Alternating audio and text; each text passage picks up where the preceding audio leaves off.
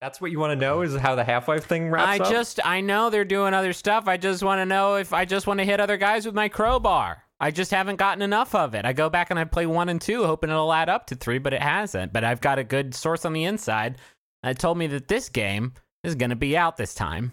is it Gabe? Uh, Gabe is going to come out and he's going to give it to me. Me Is he gonna do that after he juggles all of his knives? He- He has a bunch of knives. Do you not know about this? He's like, Is that a knife thing? Oh, good Oh my guys! we found- gosh. we found the intro. Chris Plante, tell me all about Gabe Newell's knife collection. I I mean, I can't say a lot about it, but I can say this: Gabe Newell has a lot of knives, like big Mm. knives, small knives, knives that are used for like, Katanas? like I don't know, like cutting up like deer. I think. I think it's like Where's the what is your or what is your source on this information? I I, I can't can't, say? reveal Kotaku.com. His power play when you go to meet with him is he's just skinning a deer on his desk. You go in and Gabe Newell is just skinning a deer. I saw a video yesterday, uh, Barry Pepper filmed in his forge. Oh and yeah. it's about how Barry Pepper makes a new knife for every role he plays. Shit, yeah. Even roles that don't need knives. Even roles that don't, espe- yeah. When he was in Monster Trucks, most he, roles. he made a knife for that role. Um, there's uh, that also leads me to believe there's a there's a somewhere out there a Dale Earnhardt knife that Barry Pepper made, um, which is would be amazing. So Um, Half Life Three, it's coming out on for Windows PCs through Steam, and this time they've got a real. You know how each one has a cool gun Mhm. that does like different stuff. This time sure. the gun just knocks people's clothes off. Oh no. Yeah, and so there's a level. It's Adults just, only? It's like there's like sexy. There's a sexy beach level, and it's They're just like, like, three Vita games that already have this weapon. I know. Where do you think they got it from?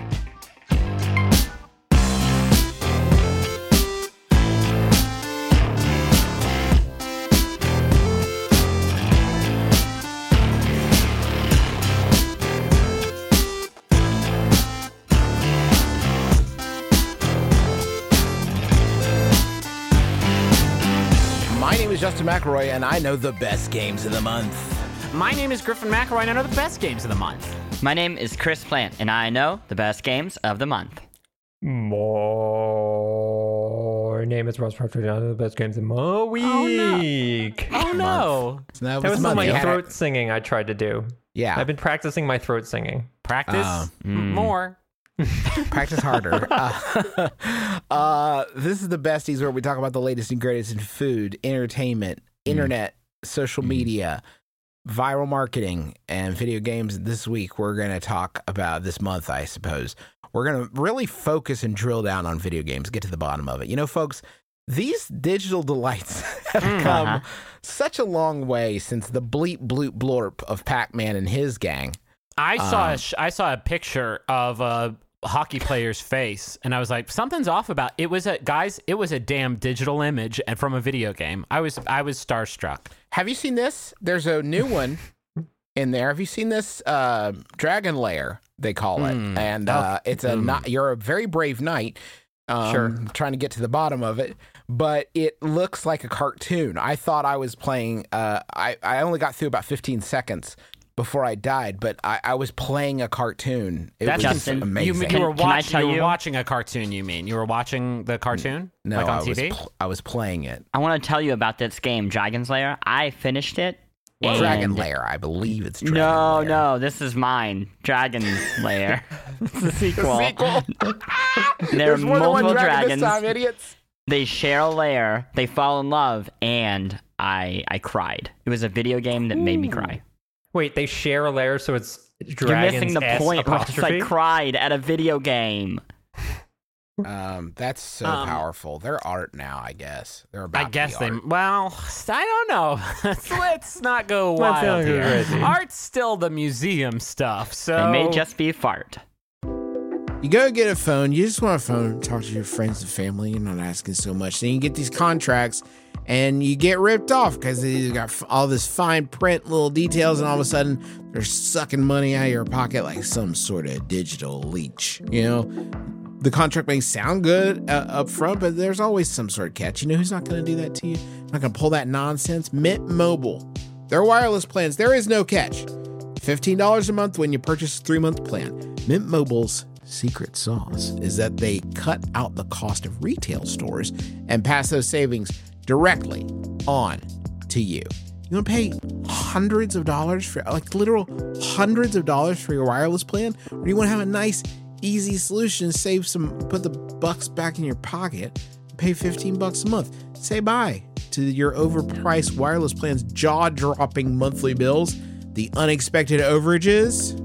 Sound familiar?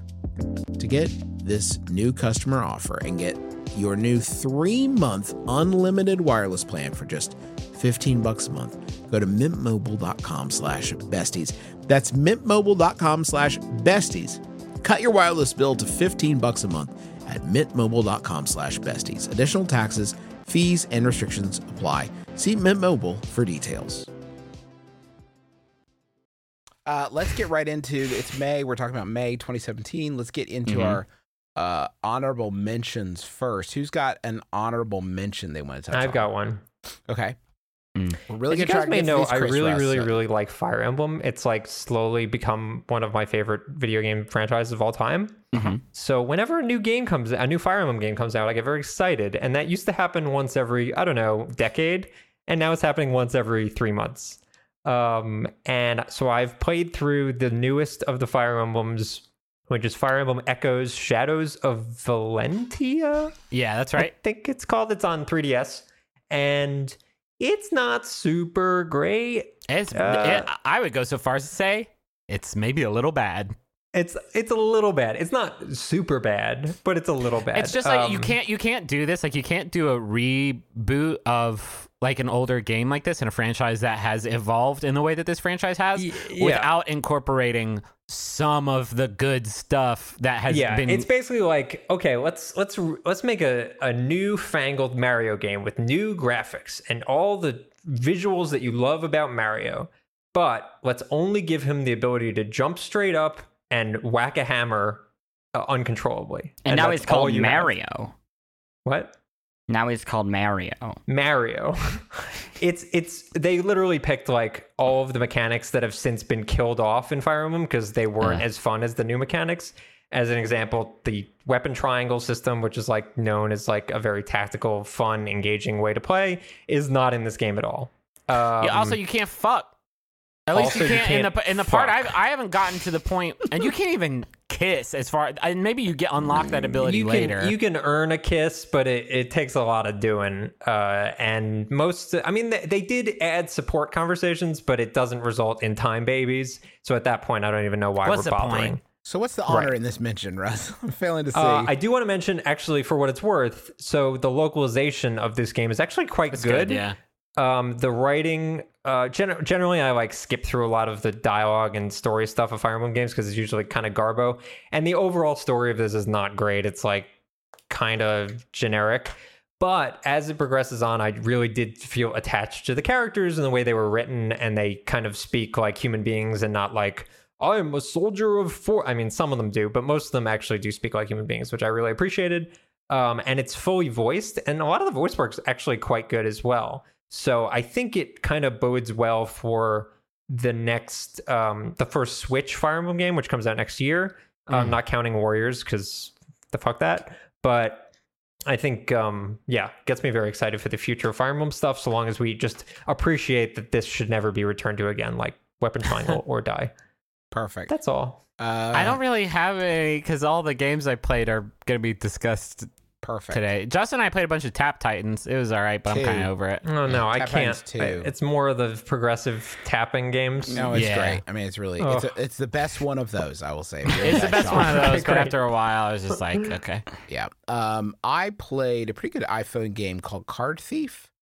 Oh Uh-huh. yeah, That- Oh, that- yeah. That is the sequel to. If you ever played an excellent game called Card Crawl, which is sort of um, not solitaire, but sort of a dungeon crawler card game. I guess would be the best way to describe it.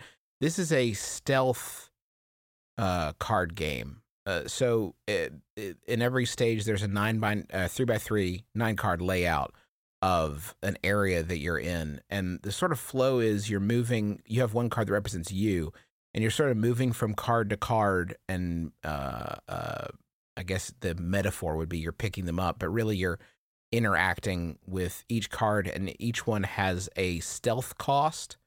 So you're you start off at a ten, and then um, stronger enemies have a stealth cost uh, to walk over them. So it's you spend your stealth as you pick up each of the cards. Hmm. Um, but you can if if uh, it plays with lighting. So there are some cards that provide light to other cards, and that makes enemies harder to um to to pick up, I guess, or It like incre- it increases their cost. Yeah, and there's also a cool Yeah. directional mechanic where like if yeah. a light comes on, the enemies will look at it, and so if you can collect that card approaching it from the opposite side of where it's looking, you can do it for free. There's some really cool shit. It does a lot with like this really really tiny play space. Yeah, and the eventual goal is at some point through you have to get through X number of cards to find the card that you use to escape. Um, and you can uh, you have to pick up a treasure in each stage. Um, Hmm. and the longer you hold off picking that up that treasure, the more valuable it is, but also the more difficult it becomes to pick up. And there's cool stuff like there are barrels you can hide in, where if you end your turn on those one of those cards, it refills your stealth. Um, you, you you you also have gear that you bring into each stage, which can do different things. Like uh, there's a noise arrow that can redirect enemies. There's a water arrow that can um, douse uh, flames from a long way away. So it's really interesting. It it's I will say that it's um I feel like a base level of competence that I'm having a hard time sort of getting past. Uh, yeah, it- I played a couple games and just couldn't get it. I, I think it's a really clever game. It's just like I don't know. I felt like I just felt like I couldn't really crack how to do it right. yeah, be there are some runs it. that are better and some runs that are worse, and a lot of times I'm not exactly sure why Hmm, one was yep. better than the other. Um, so I don't know. It's it's really interesting. If that's your your bag, it's worth checking out. Sneakiness. Plante, did you play anything honorably? I'm going to talk about something. I'm going to keep it real quick because I know you're going to be like, don't talk about it. Perfect. Y'all, Oh no, I know what it is. Nier Automata is the best game of the year. Jesus Christ! is Oh, Still yeah. on there. I'm just gonna I'm, I'm just gonna zip through it really quick. So last time we spoke about it, I was like still playing through my first playthrough, but had like seen some spoilers from uh second and third new game plus type of stuff. It is not new game plus. It's just like a new game set in the same environment each time you beat it. And each version of the game becomes like a commentary or criticism of the version you just played. right. It is absolutely wild. I I am completely smitten by it. I it is like I I it is like the one game I want to think about constantly that I have not felt that way in a long time. And it is the first game that is doing meta without like falling to the same meta story that every game has done until this point, which is like, so you've been shooting people. Well, don't you feel bad? Yeah. Um, this is like, I mean, it, it, it's literally, uh, well, you shoot people, and those are programmed things, but like maybe we're all programmed things. Maybe this doesn't matter, but maybe it does. Let's try looking at this from the complete opposite angle. And now the game is just a shmup. Um, The It- shmup shit is tight. The shmup shit is so tight, and I like this weird thing where you start the. the uh, I don't want to like spoil it because I really Yeah, want no, people to play it. I won't spoil it, sounds- but I, I, I- I, want to say like it plays so much with identity and who you think you're playing as, and is constantly subverting who you are empathic for. Like it knows that you instantly feel empathy for whoever you're put in the shoes of. Sure. And it plays with that in really, really, really interesting ways. Um, and I, I know that like it starts out and it feels like the like very cliche, almost button mashy like combat thing, and it takes a, a long while to kind of figure out the terrain, like we mentioned last time. But holy cow, does this game reward like the more you play? Uh, it just gets better and better and better. And I need better. to I need to stick with it because I got I think I got maybe a little over halfway through the game, my first playthrough of the game, and I kind of just thought it was just sort of a, a big and empty character action game where I didn't feel like I was necessarily like mechanically invested in what was going on, even though I liked the story. It was like I felt no need to like get new stuff and build Yeah. new parts and buy new weapons because it all felt kind of samey to me. But I should get back into it because that love that like meta storytelling, like I, that's what I love about the Zero Escape games, and this sounds like that kind of exactly.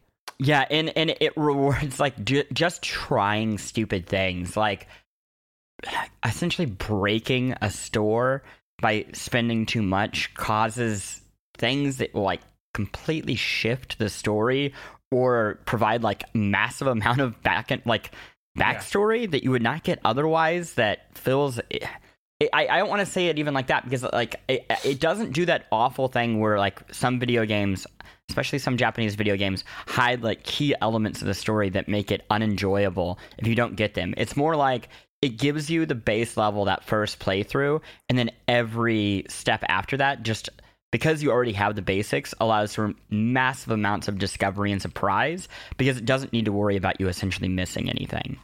Um, Okay, so let's- let's never fascinating. let's never Yeah. Let's agree right now. Who's going to talk about Nier Automata next month?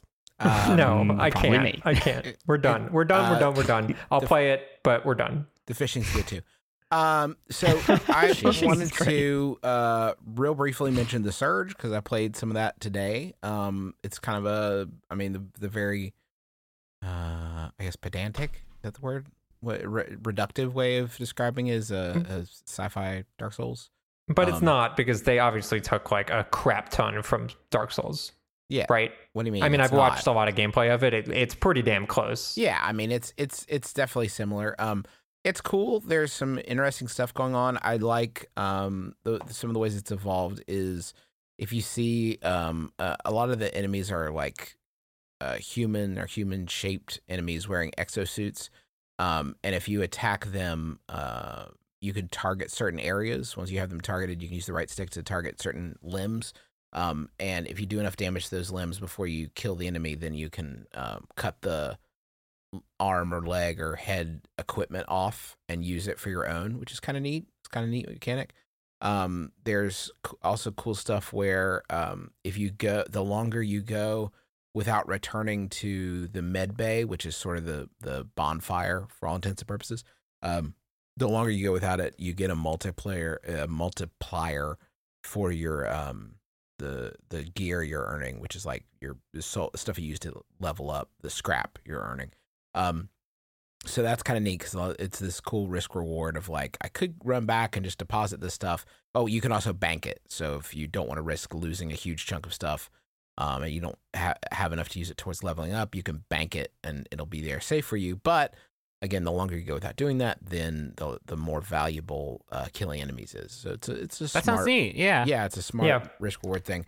Um, the the complaint I would have right now is uh, um the the environments that I've seen so far. I'm in sort of the second big one, um, and it's sort of a factory type thing. I'm assuming there's going to be a lot of this industrial setting because of the the kind of game it is. Um, and the industrial setting, uh, it you there's no map, and you don't really have um, with Dark Souls. I think the environments are so particular and so distinct.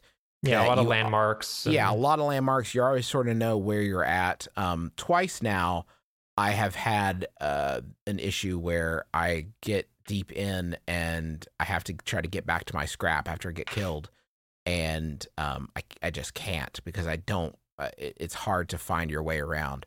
Um, because the it lacks those sort of landmarks, and that was kind of frustrating. Um, it has this mechanic where you drop your scrap when you die, uh, and you have three minutes to get back to it before Oh, it shit. But when you kill enemies, it extends the time you have to get back. That's cool. yeah, it's like a, it's cool. There's like a lot of smart ideas, and I, I think I'm gonna keep playing it. It's neat. Um, I got really frustrated because of that. Like, just not being able to get back to my body is like Yeah. because I can't navigate Yeah, the it's environment. It's like is is a bummer. But um, Um, yeah, again, I don't. I'm not super far, so I don't know how mu- how pervasive of an issue that is. But it was certainly an issue when I was playing. Uh, I think we should move on and start talking about our games and maybe keep the conversation a little bit tighter so we actually do have a halftime this episode. Yes, Yes. I agree, Griffin. Who, wants who to wants start? to? Yeah. Uh, we Uh, should start with the game that has the mo- b- longest potential for conversation, and I think that's PUBG. Play- if I had to guess, Yeah. Um, okay, I'll do uh, PUBG. So my game is PlayerUnknown's Battlegrounds. great title, Uh, just yeah. a primo title. so it is a, a a shooter on a third person. Well, I guess you can switch what person it's in. Uh, on uh, PC, it's a battle royale game. Um, and you probably have heard about it or seen video of it or like play it because uh, it's a very very hot game right now and it is exactly the type of game I don't dig on but fuck me do I love this game so so very much. Uh, so it started out as a it, it, the designer in the game is a guy named Brendan Greene whose uh, online handle is player unknown hence the title. Um, and so it started out as an Arma 2 mod called DayZ Battle Royale and then DayZ I guess branched off to become its own standalone game and then there was a different sort of DayZ mode called Survivor Games with a Z that was like this type of thing. But anyway, this is its own standalone thing with another development studio um, called PlayerUnknown's Battlegrounds. Let's just call it um, Battlegrounds. Here's the, here's the premise. Every game uh, matches last usually about a half hour or so. Uh, you start out with 100 players and you're in a big airplane and you fly over this big island and the island is i believe five square miles. Um, it is it's very big but i mean you play enough matches and you will become sort of familiar with the major landmarks on the island but it's the same island every game. Uh, the airplane's trajectory across the island it just flies in a straight line is different every time. And so i think that's sort of one of the bigger factors that changes like no two games are going to be the same um, so when players jump out like the game the active area is going to be different every time.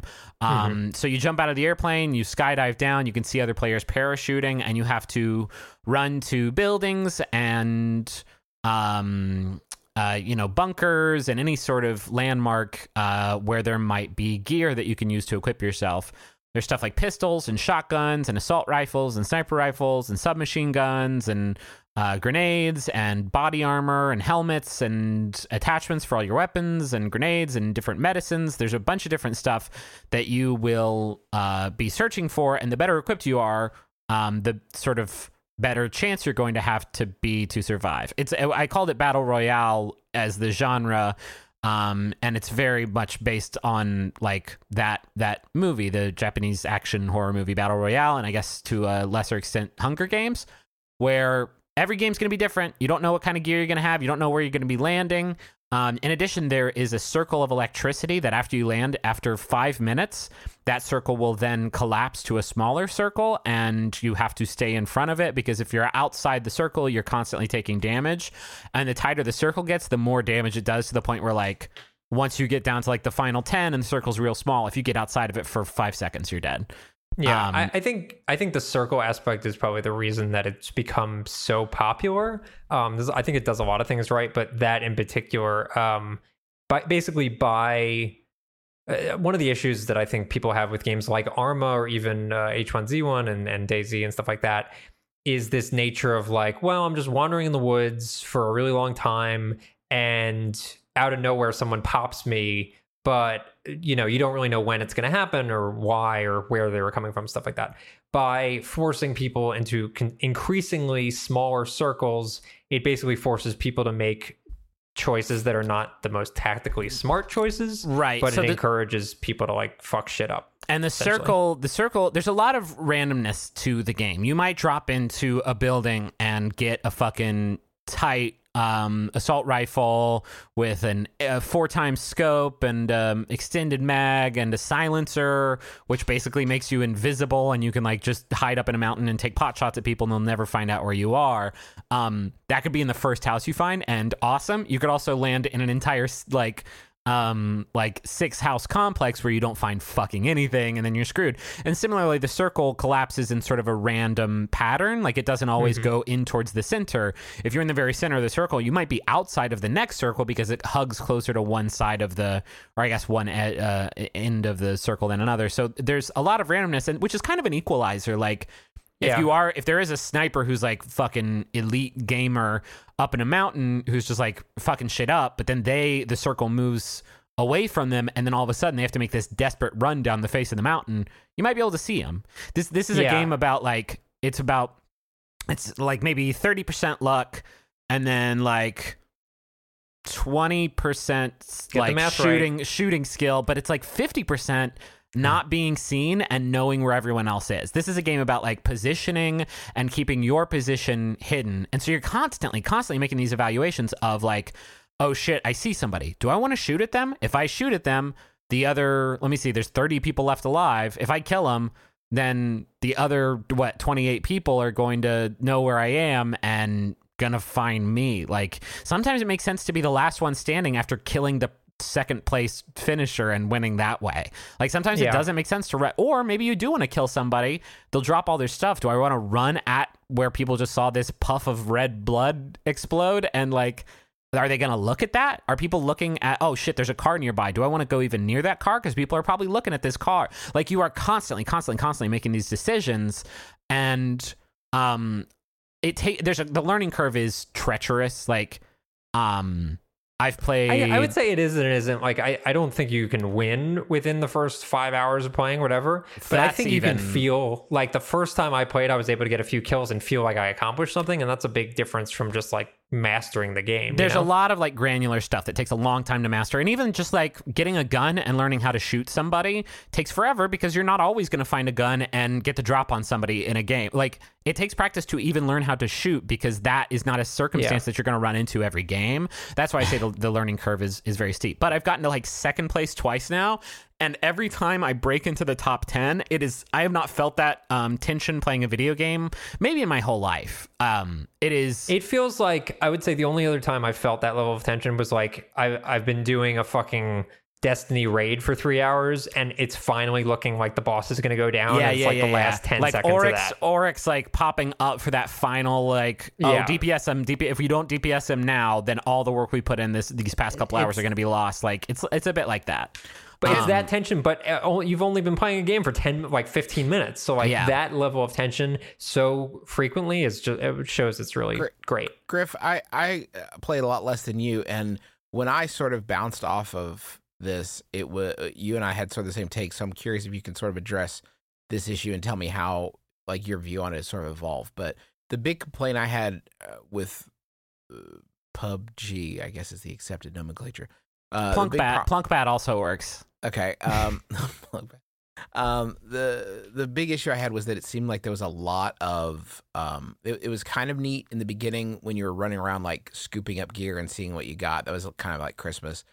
Um, but then there was like after that, it was a huge lull of waiting and and um waiting for something that di- usually didn't happen. You know, somebody running up on you, and then towards the end, just sort of getting killed the first time you encounter somebody. So it was like Mhm. a lot of boredom and then a really quick death when w- that really didn't give you the opportunity to get any better at the game. So like how yeah, what is I what, saw- is- what am I sort of missing? I've, I've I've enjoyed the game more when I stopped because you and I used to play together, and like my strategy would be like, oh, I found a shotgun. I'm just gonna hang out in this house until some Yeah, dumb yeah, yeah. asshole comes to this house and I shoot him with a shotgun.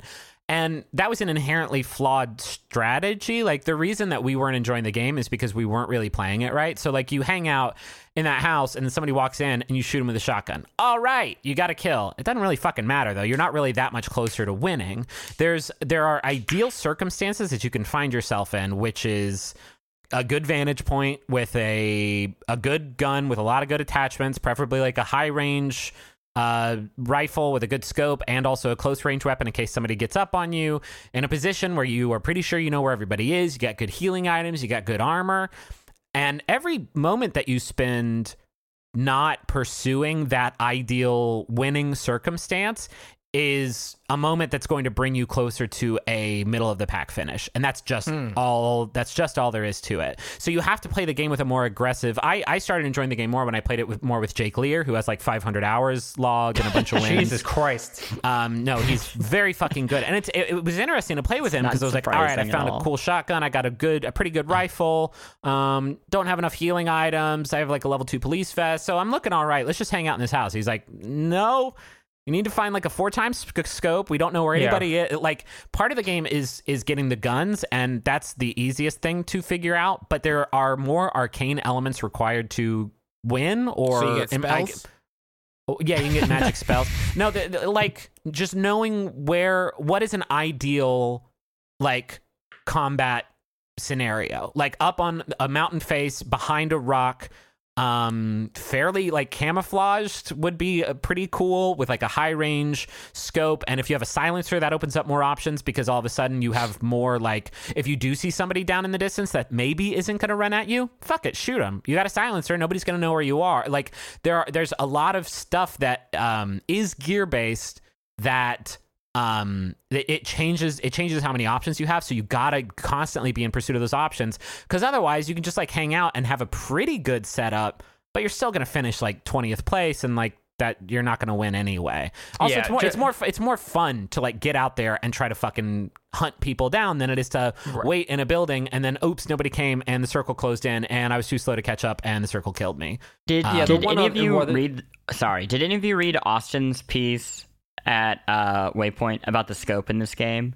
uh, No. no Basically, like the gist of it, it was a really interesting piece. Was like it's the best power up in a long time in a video game, as in like power up in like the classic sense, where you like find something and suddenly you're just essentially a god. yeah Um, where if you get like the ol- the top level scope in this, you can look across the entire map, just pick people off, and nobody has a damn Yeah, clue. so the, the map the map is eight kilometers by eight kilometers, and that's how it separates it out into like these little squares. And there are videos online of people killing each other from one kilometer away Oh, with a, like a powerful enough scope. But here's what's fucking great: as circle gets tight enough.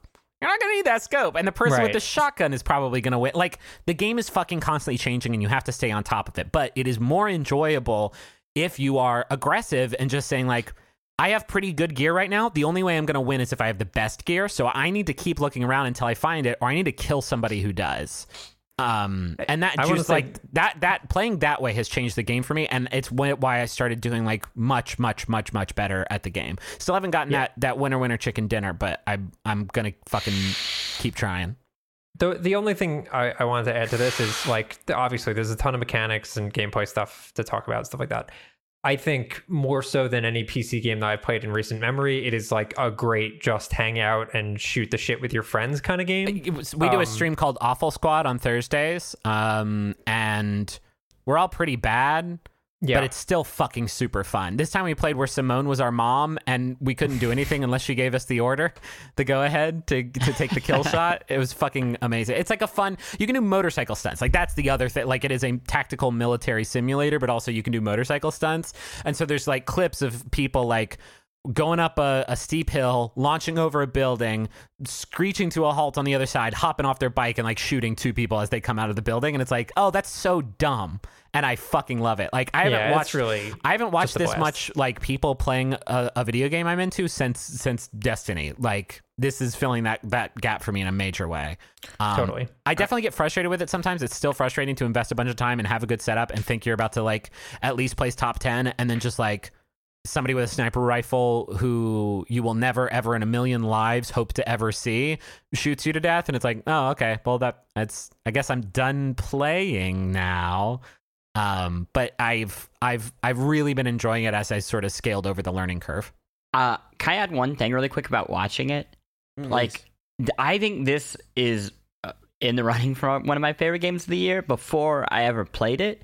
And it's just because basically it solves the big problem I have with esports, which is most esports, you have to like really know how to play the game to enjoy Mhm. them.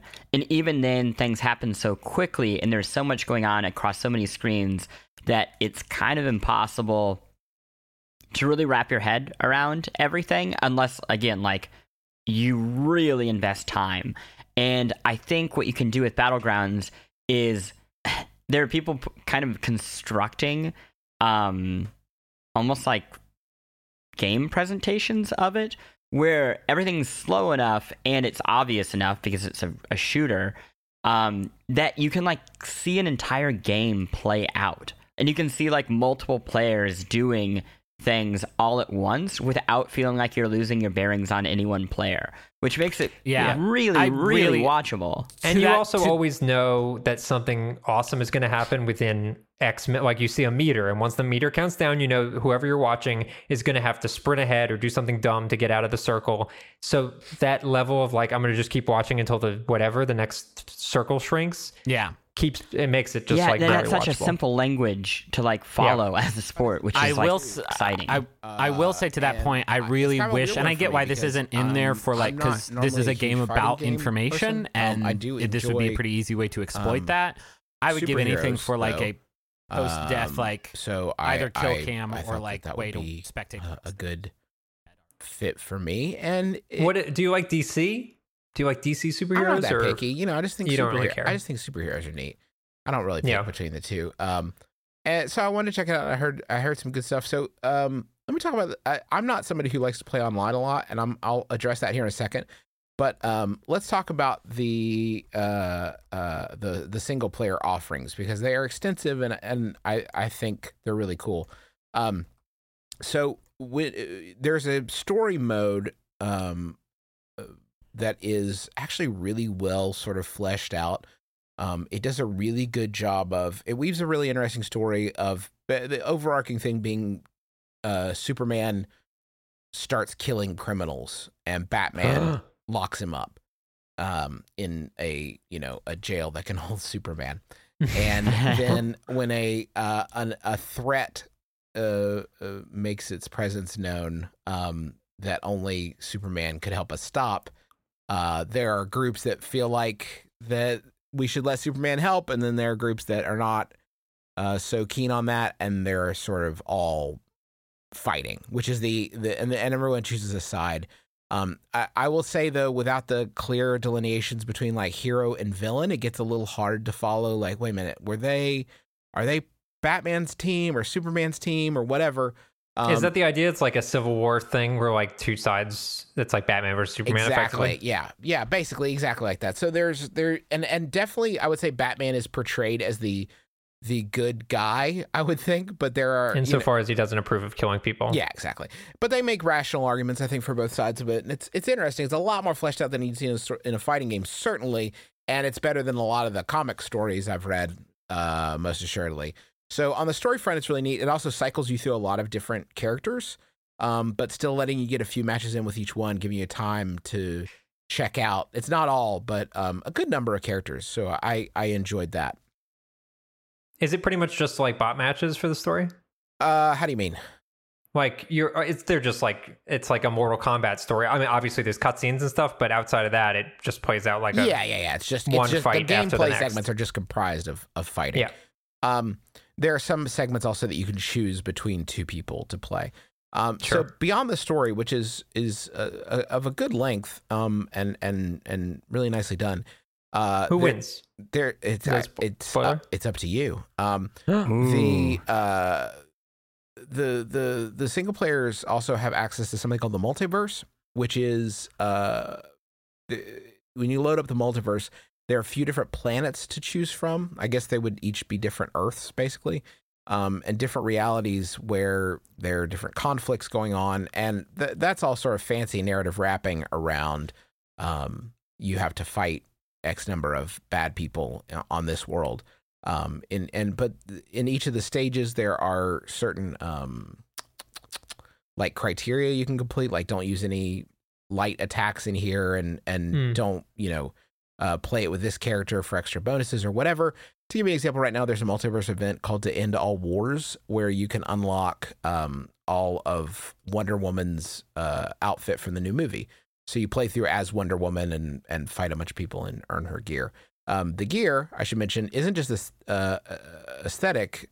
The gear actually has bonuses, so you can level up and get and equip better gear. And gear has like level attributes. It has uh, additional like stats. It adds to your strength or your defense, um, and uh, stuff like that. So the gear is actually really important. And I think as a single player, that is a really big deal um, because you know, it's not just about like getting better so you can beat people online. You know, you're you have a reason to keep playing because you're unlocking better gear and um, all the gear pieces look different. You know, it's not drastically different. You know, you can it's, some of them are, some of them are pretty drastic, but you know, by and large, you can t- still tell that's that's Superman. Um, but there are also shaders that you can use to color them sort of however you want. Um, and it's that's really that's really cool. It's a really good incentive for single player to keep um, pushing on. I will say this though, and I'll also let me say that there's a really good tutorial and uh, a really good um, sort of uh, practice mode where you can just sort of like try out different moves and stuff like that. I will say this though, and I, and it's sort of realization I had while playing. I was really enjoying it, and I was uh, like there were a couple characters where I had learned I would say a lot of their moves and some of their combos and had a like was uh, it was not tough for me to beat pretty much any AI com- uh, opponent. Um, but then I started playing online and um, I lost every sing- single time. Yeah. and it's it's weird and I don't and this is not an injustice issue. I, I think that the reason I'm highlighting it here is that like it does it has recognizable characters, it has really cool mo- looking moves. It the the attacks are not that hard like there are no special attacks that are like super hard to pull off. You know, I can do most of them pretty consistently. But there is a gap. There is this knowledge gap with fighting games where no matter how many times, and I've been down this road quite a few times, like there is this knowledge gap with fighting games that that people who have never touched the game are come in equipped with, and no matter what I do, I can't seem to get Yeah. past that knowledge The- gap. yeah, And the like, nether you- the netherrealm games especially like more the mortal kombat the more recent mortal kombat games and injustice 1 like there is a there's like an infinite combo it, it feels like for not an infinite combo i know that's like a dirty word or whatever in fighting games but like there, it's it's all about stringing together these combos where you don't allow your opponent to do anything. Which like there's mm-hmm. gaps in every fighting game, right? This is a genre specifically about mastery, but it feels like if you're on the wrong side of it of on these games, it's like I just want to be able to punch once. Yeah. Uh, I Justin, I, I have a question about the tutorial because I'm curious if you had the same experience that I did, which is that I was before the game started. I was like, man, it would be great to have a tutorial in this game where I felt like I was confident before I started.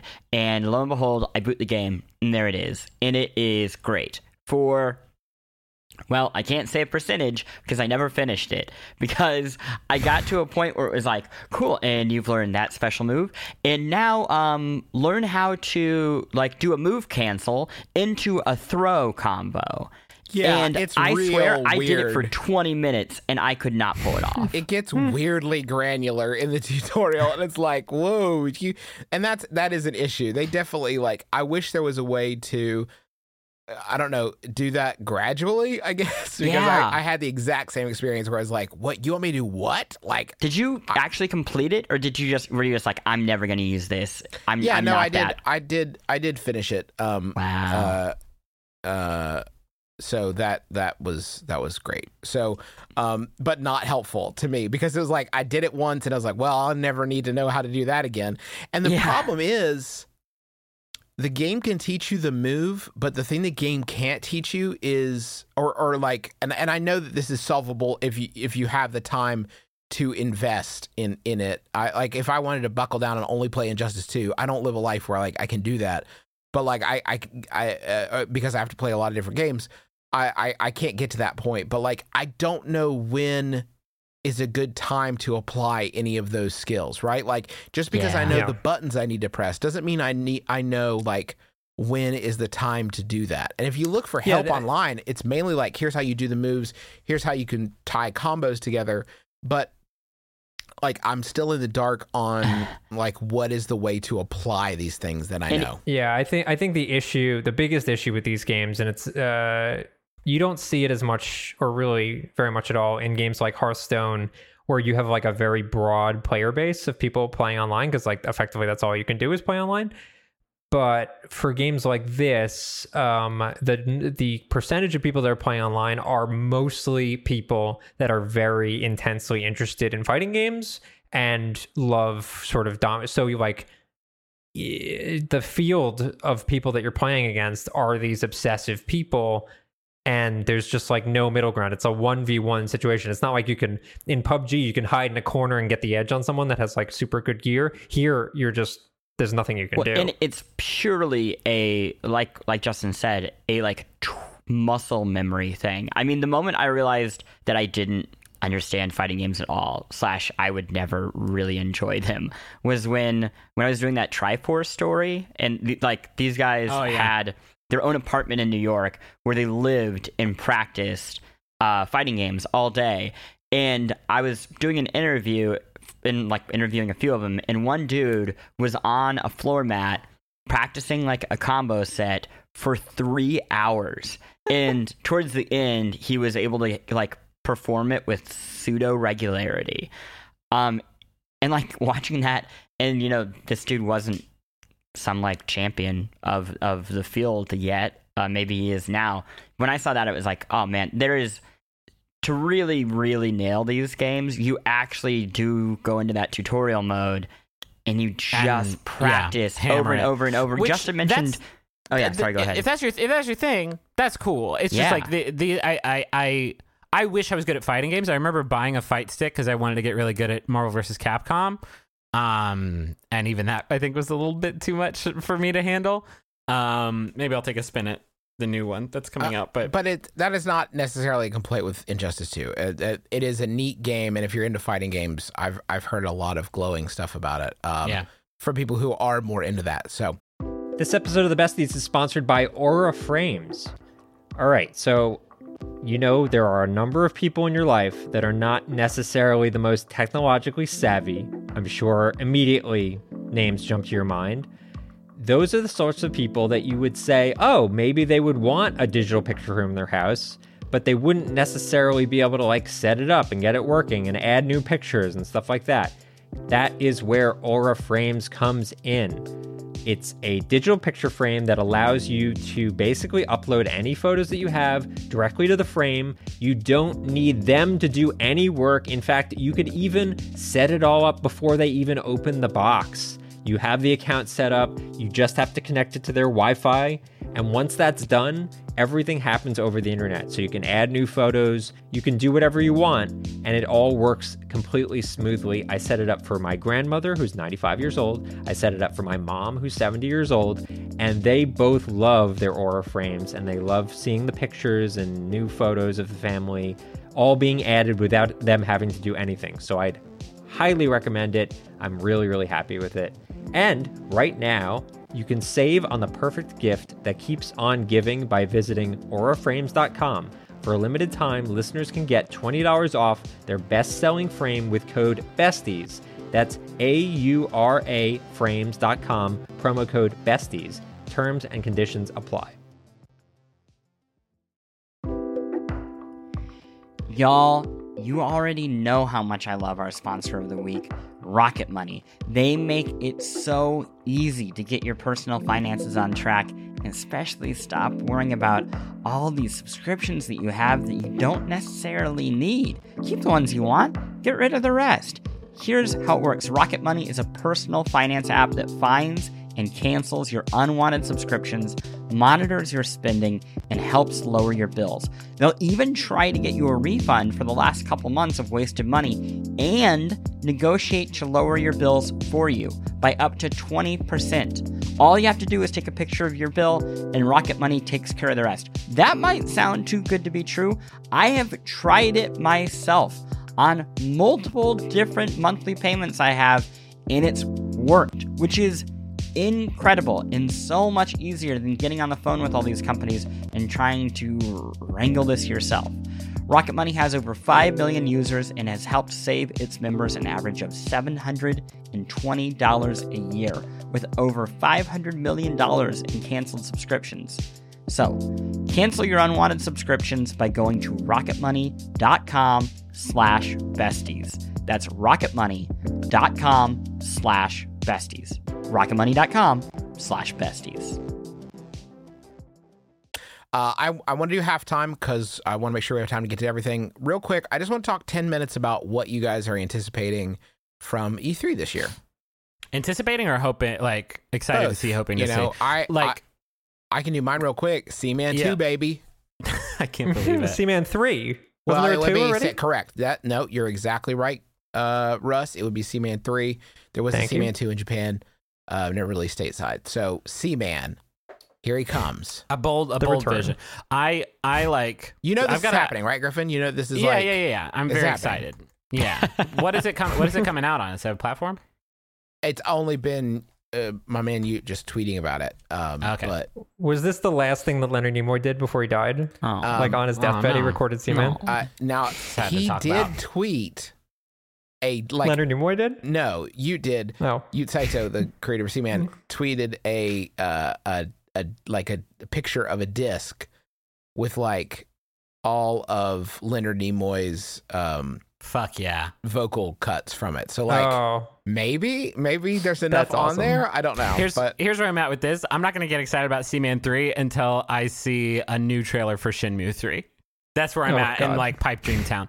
Um, I'm look. I like so I've, we've been prepping for E3 for the past few weeks and like getting appointments and like um getting a list of stuff together to see. And I feel like this happens every year. And I could probably go back to like the last besties where we talked about E3, or that may have been a while ago, where like I don't see that much that has me like psyched out of my mind. But I'm I am just hoping that there is stuff announced during the press conferences and hmm whatnot that does get me psyched. If I'm being honest, like the thing I want the most is Switch games because that's like yeah. I'm very very excited about the Switch as a as a platform and I play it all the time. I play it more than the amount of like new games on it would justify.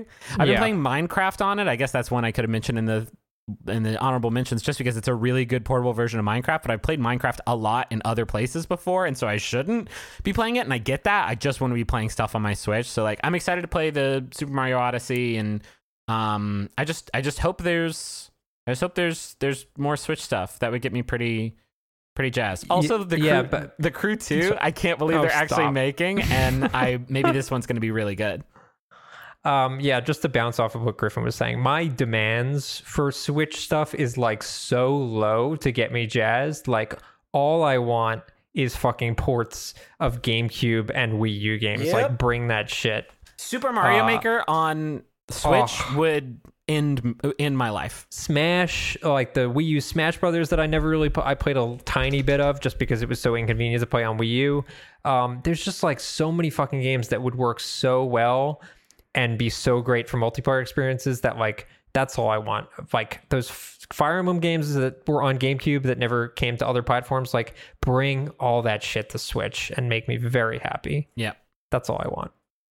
Also, that Animal Crossing mobile game. It's really all Nintendo Oh. stuff. I don't know why I am. I don't know. I don't know how it got this way, but I feel like year in year out, like, and maybe it's just because they're the only ones who usually keep their shit on lock more than everyone yeah, else. It's, It's- it's it's- a big X factor. I right know. now. I feel like I know more what Microsoft is bringing, and I know more what Sony is bringing. And like, sorry y'all, but a new Uncharted game, I'm like, okay, okay and a new fucking. I mean, feel like God the- of War. Like I'm excited God about of those War games. looks, God of War I'll looks pretty cool. Days Days Gone does. doesn't really do much for me. Like I- Spider Man. You're Spider just Man. not okay. going to Yeah. have like And a very y'all, revelatory experience. Who I cannot wait to see how Oh. without that PS4 power, we cannot tell the story of robots in Detroit. Um, I can't. I can't wait for that. Kill me. Those- those I am loons. genuinely excited. does anybody does anybody know anything? Like, does anybody know what to expect from the Microsoft presser? Is, is anybody oh like? boy! Oof. Here's what I I, don't. think. I mean, I, am Crackdown I'm needs looking to at. A, I'm, show so- up I'm looking at a list to like help supplement this conversation, and I don't see anything. Crackdown. yeah, Oh yeah. Crackdown has to be there, and then that rare game. Oh, That's Sea gotta be there. Yeah. Yeah, oh, sure. Oh, yeah, that kind of looks cute. Okay. Yeah. I mean, they've got to they've got to pull out basically. So they're going to be showing the Scorpio. Obviously, that's the big focus for them. And they, I feel like they need to pull out some sort of like crazy exclusivity deal with the Scorpio. I don't like I To, I don't like, know sell what it's that gonna thing, take. 'cause- Yeah. I, who I, I- the yeah, audience well, for that. I don't get it. Also, they're gonna show off for, their like, mi- they have to show off their mixed reality headset, right? Yeah. Mixed reality Yes. slash What do you think that's ready VR. for consumers? Well, they, they so- already have it. You can buy it. It's just not Microsoft branded right now because they built like a Oh. platform and then you can buy different versions. I, I think Sony's going to have God of War and um, yeah, the zombie game that Griffin mentioned. What's that game called? Days With gone. I can't believe you couldn't remember the name of it. I know, Days so good branding. I think they're going to have a good lineup, but Sony's actually been really, really good every year Yeah, for the past like three or four years. Um, but again, no, Griffin, you're right. I think like Nintendo just launch, launched this console. We all know that consoles begin to mature in their second year, so this is finally us seeing What what they is got. the future Yeah. of this console. Yeah. And so I, I'm, I'm just fucking hyped. If- I also I also really want to play Destiny 2. if Microsoft rolls out, and I think they're going to have to, the Scorpio and a lot of the specifics there, and and make that like hardware the big push. Um, does Sony have anything to answer that? Do you think Sony will be able to make any sort of hardware any announcements there? game or Here's- like any any new ga- like i'm not i have n- i cannot str- uh, the la- the only reason i turn on my xbox is because it was the platform that for whatever reason i bought the jackbox party packs on that's it and and if it wasn't for that i swear to god i would not have touched that thing since fucking fantasia Yeah, I I mean I oof. I, I I really don't know if anybody cares about 4K. And like I think I think what I worry will happen in terms of just people being very angry on the internet is Microsoft is going to go out there and be like, "Yo, this is the most powerful machine. It upgrades not just new games but all games to 4K." And people are going to be like, "Cool. What else does it do?" 4K Blu-rays. And it's like, no, does it make the games better? And they'll be like, no, they're uh, no. I think we're doing a little bit of conflating here, though, between the what gamers, the ga- we the gamers think about th- this kind of thing, and and how analysts or, or people who maybe are not, not analysts because this is their job to pay attention, but people who are paying less attention. Like if you're reading the headlines on CNN, you know, i i i- is Sony going to have anything to answer back to? Microsoft announces, you know, most powerful console ever. It's just there's they're they're getting so thoroughly dunked on in the first person games department. Like I, if any analyst is like sony failed this year because they didn't have another p then those analysts should be like run out of town on a rail because that's not how it fucking works. Like it, there's I, I can't believe how few forza horizon 3 i was being unfair i have played that. That's the most recent one and that was last i don't even know when. It's just it's i I- i don't i don't understand I, I don't understand why that is the priority. Putting out new, more powerful hardware for all that will play all the games that you haven't been prioritizing. I think the weird thing for me with all of this with Scorpio is so you, you, the whole idea, right, is to turn Xbox, it seems like, into the App Store. Like, as a brand, Xbox is no longer any given piece of hardware. It's an app store, and you go and buy games on it, and it works on your like console style computer or your computer style computer, which Right. is like a really great idea, really fantastic. The weird thing, though, that becomes a problem for that is they're going to go on stage and they're going to say they what they'll want to say is Project Scorpio is the best place to play new Xbox games, but that's going to be wrong. A new ultra powered PC is going to be the best place to play right. those games. Like you can and people that care enough about specs already have that PC. that- yeah, that's what I'm saying. Is like if it, they're playing to spec nerds with it, but spec nerds that that option already exists thanks to this big idea they have. So it feels really weird. Like I just don't know. I really can't tell who it's for. If the play for Xbox is. Hey, if you want a better version, play it on PC. Or also, you could spend a good deal of money and play it on this like stopgap that is between a normal Xbox and a PC. I mean, I would love for them to have some big surprise that is a twist for this. But if like the selling point is it's like an Xbox, but more expensive and uh, a bit better, but not as good as a high end PC, that's a weird space to live in. yeah, it's weird. Um, It's a weird situation. great. We need to get into our next games. Russ Frushtick, are you ready? I'm ready. Let's I'm hear about it. Juice. Okay, the next the game that I'm gonna do is called Dead Cells, Mhm. uh, and that that's spelled cells like the you know nucleus in your body. Oh yeah. Um, Justin alerted me to this game. It is a game I hadn't heard of until Justin was playing it. Uh, I guess you uh, f- found it on early access. How did you sort of stumble upon this game? Uh, Phil sent me a trailer. It was one he wanted to get reviewed, and he, he asked if that Oh. looked interesting. So I there you go. That way. Yeah. Um, yeah, so I, I picked it up and instantly fell in love with it. Like instantly did not take any time at all for me to know that this is a game I was going to dig. Um, very brass, uh, broad strokes, um, brass tacks description of it. It's a 2D side-scrolling um, roguelike um, with Dark Souls elements, with Rogue um, Legacy elements. Um, and uh, you're basically like a, a dude of like an undead dude who um, explores randomly generated dungeons. Again, this is 2D side scrolling. Um, and as you explore, you find it- uh, items that are uh, either weapons or sub weapons and stuff like that. And you're getting increasingly more and more powerful. Um, and once you get to the end of a stage, um, you can choose to spend the cells that you've collected, that's like the resource in the game, to unlock different uh, items and item upgrades that will then populate the world. Um, if you played a game like um, Binding of Isaac, it kind of works similar to that in the sense of like once you unlock something, you don't automatically just like have it in inventory at all times. It's more like it will now populate. It, throughout appears the in the world. Yeah. yeah. Um, you like also have to find you also have to find the blueprints and get them to the for for those items in order to unlock them with the the cells that you collect. right. yeah, there um, are certain and, and so there's rare blueprints. there's stuff. like the a very micro and macro tension. The macro being that like if you die, your run's over. But in the micro, like oh shit, this blueprint looks hot. I got to get to the exit of this part of the level so that I can like start spinning my cells towards this thing because it, it looks awesome. Yeah, so then you might spec your character just to survive that level, but not really be uh, effective for the rest of the game. So there's kind of like a balance there. Um, the thing that I really like about it is, uh, as I've said, we've seen a few of these side-scrolling Dark Souls games. Another one that was really good was Salt and Sanctuary, which I really liked, and and Rogue, Rogue Legacy, which I mentioned. But in both those situations, um, neither of them had like what I would call like super ideal control schemes. I would uh, I would say Salt and Sanctuary was a lot closer.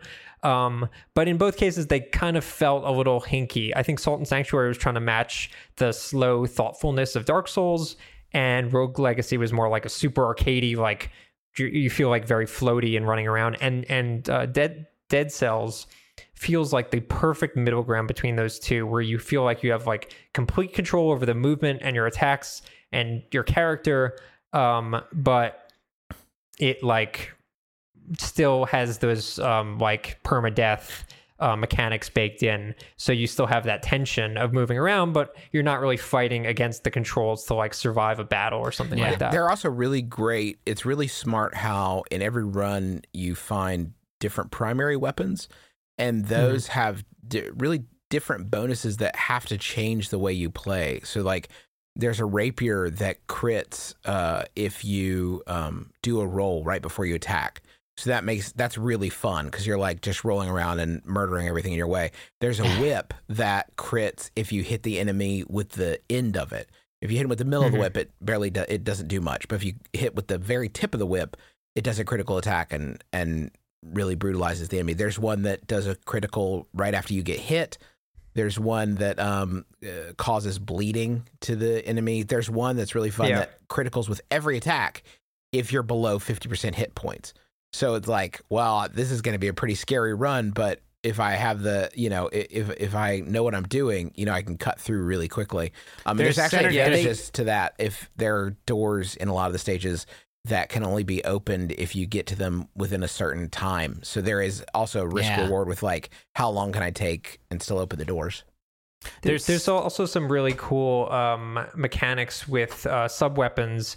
Generally, like I don't use sub weapons a lot. Games like Castlevania and stuff like that, where there's an inventory system and you're just like saving all of your items for the eventual time when you want to unload them all, but you never end up using it. Here, it's all on a cooldown, kind of similar to Diablo, where you know every three seconds you can use your special abilities so like i'm like throwing a turret and a bomb down whenever i like run into an encounter and that kind of like softens people up but i'm not feeling like i'm using precious resources which i really like Yeah, the synergy between those are really cool too. Like, there's weapons that work uh, that do like crit damage against enemies who are bleeding. So if you find like a grenade or whatever that has an effect where it leaves enemies bleeding for like six seconds, you know you can throw a fucking grenade in a room, get, and then for six seconds, if you just charge the fuck in there, you can have just a little bonanza as long as you're like quick about it. Um, my I, I have only a couple problems with the game. I've really fucking enjoyed playing it. I think it's a really fun game just to play. Like the feel of it is really cool, especially if you are lucky enough to get a loadout where you can play with those really fun synergies.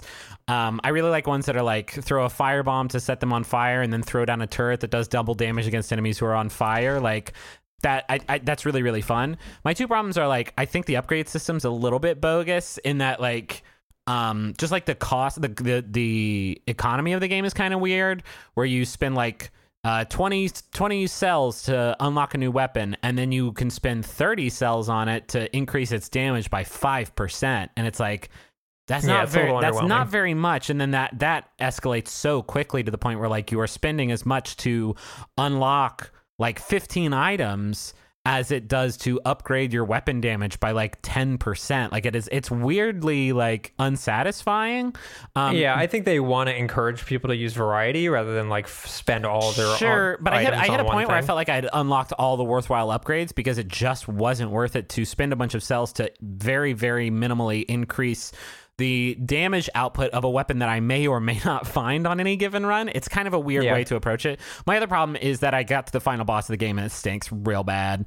Um, it's not a very good final boss at all, and um, it was like I was a god with my loadout. Like I had this turret that cleans shit up, and I had these little biters. They're called that are just like these little Yeah. worms that will just like devour anybody. And then I had like all of my gear was synergized. Like I was doing insane damage to everything. But this boss was just like it mostly floats up in the air, and so all of my ground based stuff was completely fucking worthless. So I cleaned up until I got to this final boss, and just because the boss was not a ground based boss. I got destroyed. And it took me, I mean, it's a roguelike, so you lose everything. And that took me like an hour. And I was like, Yeah. I think I'm done maybe playing Dead Cells a little bit. It is it is in early access, and I'm hoping that like I don't know how they fix that without like just changing what the boss is or whatever. But um I was it I also think some of that is like like like I felt that way the first time I got to the final boss of Spelunky, and then like it took me 45 minutes to get there, and like and I'm just talking about Olmec. I'm not even talking about Hell,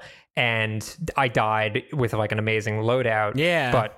On, uh, you know, like a month later, I was getting to Olmec in four minutes, Yeah. and you know, so I think it, it might be that. as Yeah, well. I just felt like I had, I had gotten much better at the game, and I did have like the perfect loadout, and I had taken my time and gone through all the levels to get all the money and bought all the Sure. upgrades I wanted and had all the skill upgrades, and I was like, this is it. This is when I get to the boss, and I got to the boss, and there was no way that with the Yeah. ground based like locked to the ground weapons I had that I yeah, could have ever the defeated weapons it. that really can wreck shop leading up to the boss are not Worthless. necessarily useful when fighting the boss, which is kind of a yeah, kind of It's just a weird design decision because it's like the other stuff is you pick and choose your strategies based on the loadout you have, and then when you get to this boss fight, the final boss fight of the game, it's like okay, there's only a few strategies that are going to work, and let me see. Ah, you don't have the right stuff. All right, well you're yeah. dead. FTL had that same issue. FTL like had that problem. I feel like. Downwell kind of had that problem. Like, um, Yeah.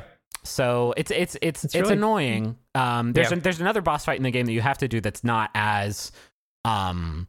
It's not as like punishing in that sense. It's actually a little bit easy, it, which is kind of. Uh, I I know that it is easy because it's not uh, difficult in the way that the final boss is, and so it's it's hard to balance that. But yeah, Um, yeah, it's it's cool, but and also worth mentioning, still in early access, so Yeah, every definitely. chance that some of these issues could be addressed. Please come to Switch. We- Oh, Oh, please God, come it'd to be Switch. perfect. It'd be so fucking yeah, amazing. we on gotta get to Prey. Holy shit! yeah, Okay, right. Plante. Prey. Go for it. So it's a good game. It's really good. it, it, it is from uh, Arkane Austin, best known for being, I guess, half the studio responsible for uh, Dishonored. I think they're the And the team. home of half this podcast. what? Oh yeah, and also, And- I mean, not the studio, just the city. No, but that Didn't really doesn't make count. sense. And also known for writing a sick burn of uh, Ben Kuchera and Jason Schreier on my coffee shop's uh, chalkboard. Um, What? Yeah, when that whole like kerfuffle about Sneak fucks? About frustum frustum frustrum culling. Turn, Oh, yeah. I don't know. Yeah, somebody's- frustrum. I think it's frustrum culling. yeah. Um, they changed somebody. Somebody changed that to the word of the day uh, on the coffee shop's chalkboard. Oh, Uh, yeah, dig. Um. Anyway, so basically, here's what it really is. It is the new System Shock. They uh, Thief Two was not Thief Two. Oh my gosh, sorry. Um, Prey Two was going to be a sequel to this game. that was in development hell forever and was it had portals before portal but you didn't shoot a portal gun it was very weird and like pseudo offensive uh, made by some of the people responsible for Duke Nukem 3D, I believe. It was affiliated with 3D Realms. And then Human- Two was going to be like, was- wow, it's like this Yeah. semi open world game in space, and you're basically uh, Han Solo. And then that ga- game got canceled for a whole bunch of like uh, wacky reasons. And then uh, the studio Beth- or publisher Bethesda uh, or ZeniMax was like, "This is so complicated. I'm really sorry," but they were like, "Hey, we have this name. We have to use it on something." Those people who made uh, Dishonored, they would like to make a new thing uh, that is just System Shock. What if we let them make that and then just called it Prey? Um, and they did. So you. uh, To catch everybody up, uh, you know what? I'm just gonna let somebody else describe the basics of this. I'm like stumbling for some I, reason. I can do it. I'll, I'll go quick. Okay. Uh, the the basics of it is um, you are basically on a space station. It's like an open world space station, um, and in the sense of like a Metroidvania, but it's uh, control wise very similar to Bioshock or System Shock if you played that. Um, the mechanics involve a lot of like hacking turrets and using the environment and like kind of coming up with your ways around certain encounters that's otherwise seem impossible to beat. It's like a very classic if you you know if you're familiar with looking glass which is like the the old studio that made system shock as well as thief and a bunch of other amazing games deus ex um it's that spirit of game design in this game um and um it made my tummy hurt because i got nauseous yeah, there times. there are a handful of things that are like special about it. The enemies are largely not humanoid. Um, they're like black goop things. Um, some of them can be like larger beasts. The ones that you encounter most often are kind of like head crabs uh, from Half Life, except they can like grow really long limbs and they're really hard to keep track of. Um, It's scary You have a Especially weapon. they you didn't even talk about what they do. They fucking Yeah, there's a transform big into aspect objects to them. that Yeah. they you you don't know if that like coffee mug or trash can or um a, a more disturbingly health med like med kit in front of you is actually an enemy that's going to jump up and scare the shit out of you and hurt you. So for a chunk of Yeah. the game, until you, you can get a power that kind of lessens that, you just go around like whacking the shit out of tons of stuff. yeah if you ever see like two objects next to each I other love you're that. like, Like, yeah, hmm. that's that's the that's how you start out. Is you see two Yeah. phones on a desk, and you're like, don't nobody needs two fucking phones. Smash, smash, smash, smash, smash. Um, you get a gun to kind of uh, stop these things called the glue gun, which doesn't kill things, it just freezes them in place. But you can also use it to create uh, platforms, which essentially can let you break the game. Um, speedrunners are having a hell of a time with it. Uh, and that's that's what I really like about the game is I feel like these games were built back in the day and and I think Prey returns to this with this idea of hey, we could iron out all the ways for you to break this game and to take advantage of the systems. But it would lose a lot of the fun and we would have to like cut some of the options out. Or we could just let people totally go nuts. And if they think about it or they want to try something really bizarre, they can bust the game entirely and shuttle through it as fast as possible or do all sorts of weird stuff, kind of bending the rules of the game. Um, and that can be using this glue gun to get to places that you don't think you can. Or a thing that I did right away was I, I couldn't get through a crack, and there are these really heavy objects, and you can upgrade yourself to move the heavy objects. But instead, I wanted to get through the store that was kind of blocked by uh, a big, I don't know, like filing cabinet or something. So I pushed my body in between this wedge, and then I fired the glue gun at the door as much as I could, Oh, and then it shot me pretty through the door. Um, which I, But what's cool, like in that scenario, like I can think of three other ways you could have done that. You Yeah, could, you there's could- a power that lets you like turn into objects Right. like the aliens do, and you could like turn yourself into a mug and then roll through a crack. Like that shit is. You can also, if it- so, there's three weights for something. There's like weight level one, weight level two, weight level three, and you purchase upgrades and you can move bigger things. But an object of a smaller weight will move an object of the next up weight if Yeah. you um, apply force to it. So if you bought upgrade one, you could push like a weight one box into a weight two box into a weight three filing cabinet and use like it, the game's weird physics to like push and knock shit over. It's really it's a, it's a game all about like unintended um like means of exploration and like surprise ways of dealing with situations and that's like Arkane's whole shit and it does that stuff really really really well Yeah. I uh I really I finished this game. I really did not enjoy this game very much at Oh, all. no. Um Oh yeah. there, there's a few reasons for that uh, for me. Um, I could definitely, I obviously like can see the appeal, but um, a few of the issues. One, and and this is uh, just sort of the nature of the game. I really didn't enjoy fighting any of the enemies, um, especially those little things, the little mimics. I just despised sort of like once they were on your uh, on on on your business, uh, trying to find them and hit them with they a grab your pe- they grab your they grab your genitals they really really genitals firmly and don't let go.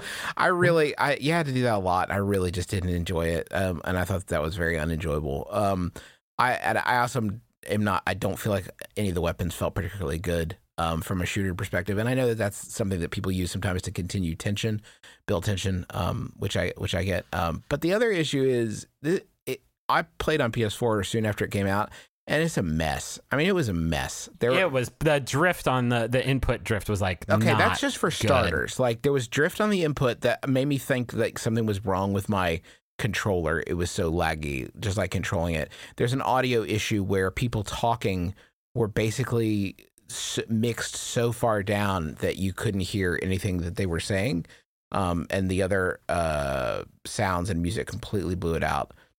The load times, um, especially later in the game, you start moving around the station a lot. And when you go through a door, we are talking like 45 seconds to Oof. over a minute long Yeah, load they were- times getting from A I- to B that are miserable and just like completely momentum killing and exploration killing. And it's not like Skyrim where you could like twi- turn a turkey leg for that 30 seconds yeah, to so like the, kill the the, time. the end of the game it involves like um it's open world so for the most part and as long as you have the gear you need to get to where you need to go you can go there but the end of the game if you especially if you want to play cleanup on some of your sub quests the game and like sort of the last critical path that you go down to finish the game is a lot of backtracking. And I had a point where I was unkillable basically, and I was extremely super fast. I had unlocked all the run speed upgrades. So I was actually spending more time in the loading screens than I was playing. 'Cause- and that's not an, that's not an exaggeration. Like I would spawn in, run at like light speed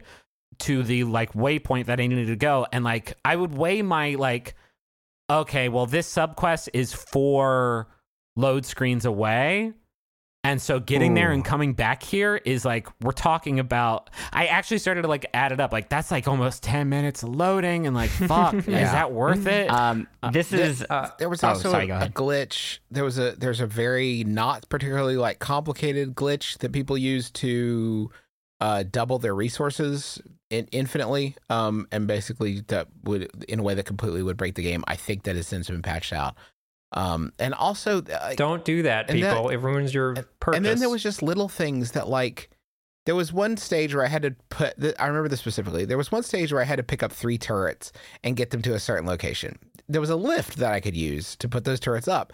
Every time I put all three turrets on the lift and then ran back up and pushed the button to make the lift go up, the turrets somehow fell through the bottom of the lift and just stayed there at the bottom. So I would Oh, lower it back down and go back and pick them up. I eventually had to do them one at a time. So I'd get one turret, uh, push, run up, push the button, pick up the turret, move it onto the bridge, go back down. But and then I get to the door they're supposed to carry the fucking turrets through, and there's a guy that's bugged standing in the door frame. So I had to stand, ke- pick up each one of these turrets and throw them over this idiot's head and damage the turrets.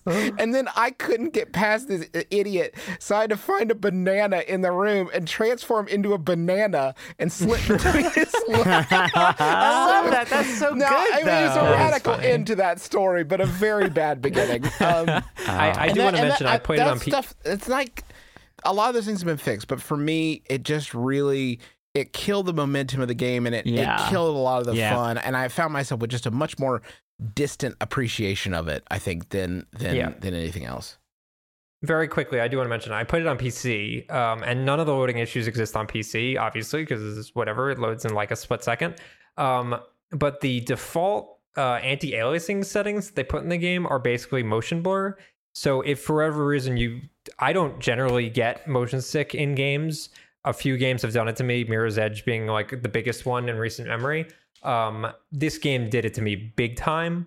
Um, so definitely deactivate all of the anti-aliasing settings uh, in there because, um, especially for all the zero G shits, uh, which I hated, those levels in zero G are just not fun for me, and it made it even more brutal uh, with the puking on the Um, keyboard. I really liked the story and atmosphere and the music and shit in the game. I, I really I I don't think the story stuck it for me. oh, like I don't see, think I liked it. I liked the ending. I thought it was okay. It was building to something that I didn't think it really paid off on, but I thought it was. What did you I thought like it was about the fine. story, Griffin? Um, I don't know. I just really I dug the just like the general atmosphere of the of the um of the facility, and I think it handled the idea of it the moral choice that it presented. I thought was kind of fascinating, and that it wasn't at, it wasn't so black and white.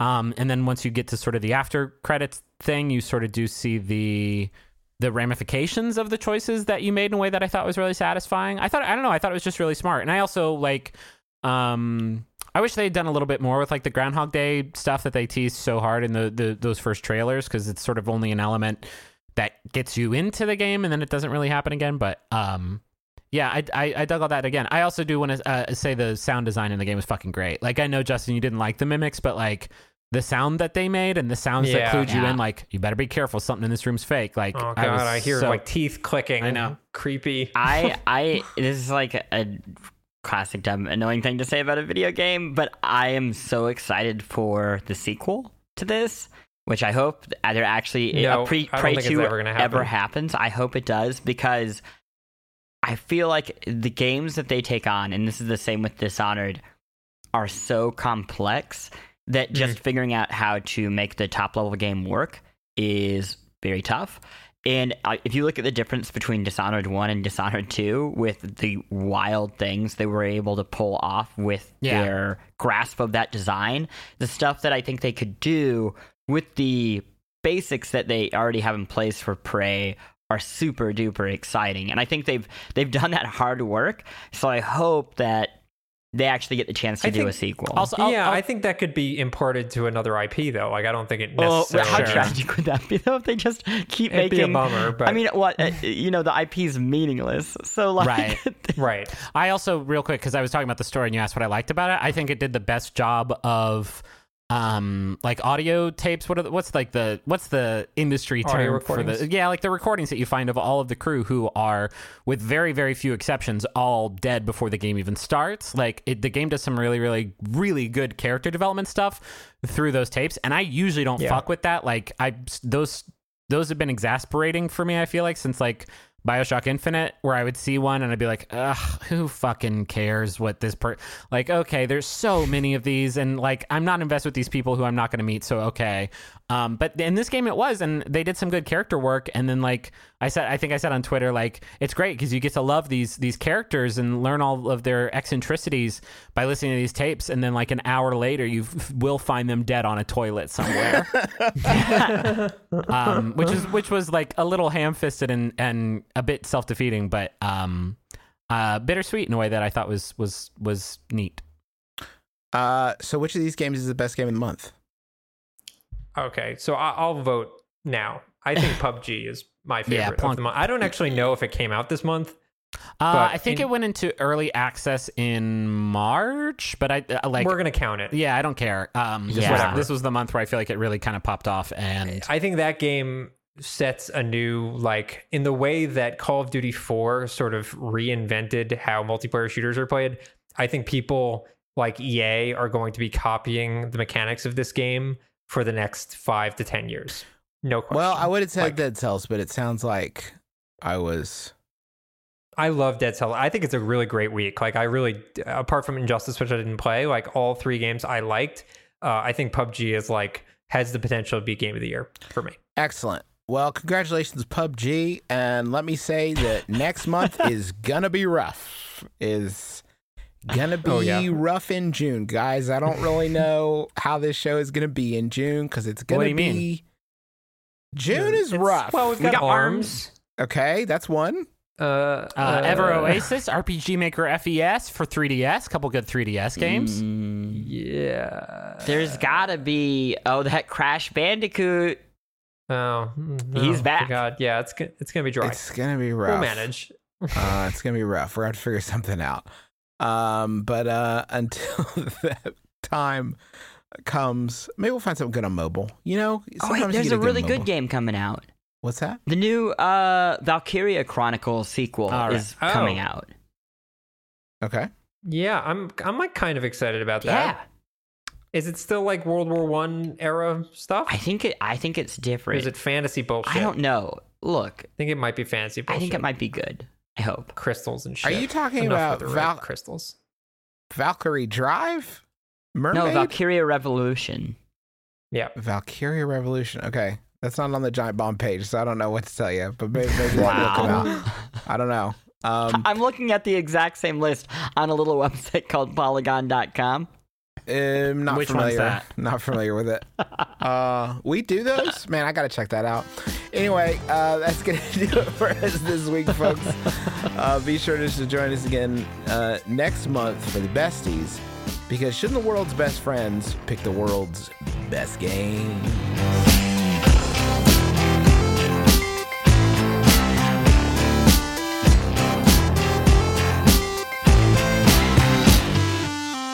Bestie. Oh wait, did we talk about whether this game's better than Zelda or not? Oh no, we didn't. Okay, we're back.